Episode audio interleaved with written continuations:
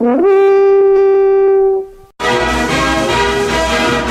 Minnesota Vikings off the heartbreak in the desert 0 2 and now have their home opener against the 2 0 Seattle Seahawks. Sunday, 325 boom from Paul Allen. Pregame at 2 p.m.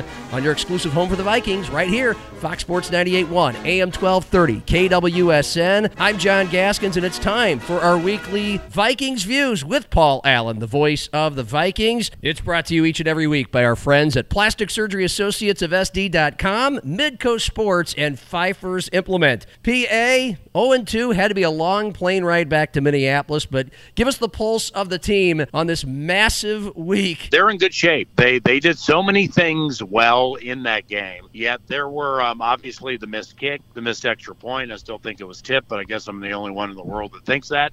and um, they they gave up. They're giving up too many long passes and that that's becoming a common thread. There was a busted coverage on Rondale Moore, and um, the week before that, Ja'Marr Chase got behind Bashaud Breeland. So they they they need to fix those things. And uh, once they can just tighten up some things defensively, I think they're going to be okay. Vikings are 0 7 against the Seahawks since Russell Wilson has been under center. How do you get that first win against him? Well, believe it or not, John, for, for the most part, it hasn't been Russell. Russell averages about 246 yards a game, passing yards per game in his career. But against Zimmer, he's at 189. I mean, Mike's done a really good job against Russ and Tyler Lockett. Uh, last year, Alexander Mattison missed a wide open hole to win the game. Cam Dantzler got lost on DK Metcalf on fourth down, and and you know, there's just have been crazy things that have generally happened when we've played games at Seattle. So you know, if Russ gets up and down the field for 300 and change and a bunch of TDs, then so be it. He's a Hall of Fame type, but Zim has done a really good job against him. Dalvin Cook did not practice on Thursday. Mark Craig, Star Tribune, saying on Friday he was not looking good, off to the side, stretching.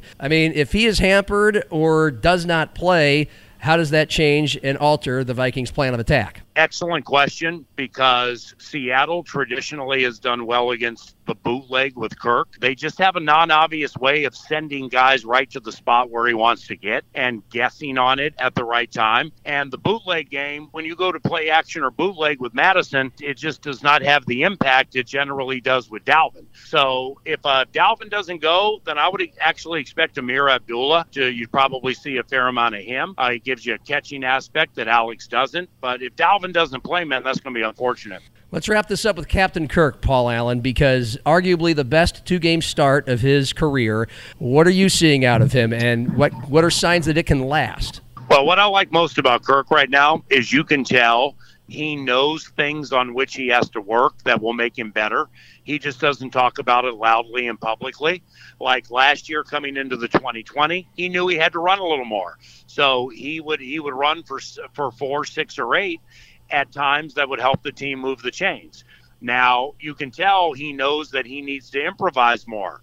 And and the improvisation is getting him out of trouble in the pocket. He's sliding better and he's moving around in the pocket better and he just ran for 29.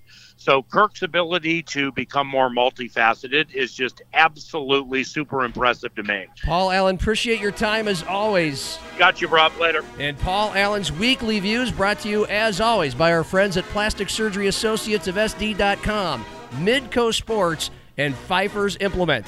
Vikings, Seahawks, Sunday, right here on your exclusive home for the Vikings in the Sioux Empire. Fox Sports 98.1, AM 1230, KWSN.